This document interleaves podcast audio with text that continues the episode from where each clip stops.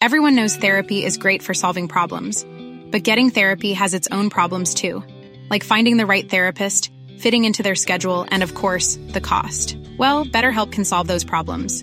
It's totally online and built around your schedule. It's surprisingly affordable too. Connect with a credentialed therapist by phone, video, or online chat, all from the comfort of your home. Visit betterhelp.com to learn more and save 10% on your first month. That's BetterHelp H E L P. Traslacion estimated at 16 hours as devotees breach 1M. Police.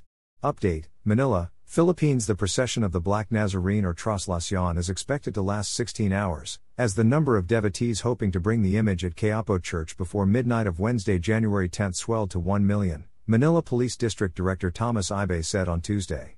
Ibay said that while the wheeled carriage, Andas, carrying the blessed image is moving faster, stubborn devotees and the challenge of the narrow streets continue to be problems. Ibay said some devotees climb the carriage even when it is forbidden for them to do so.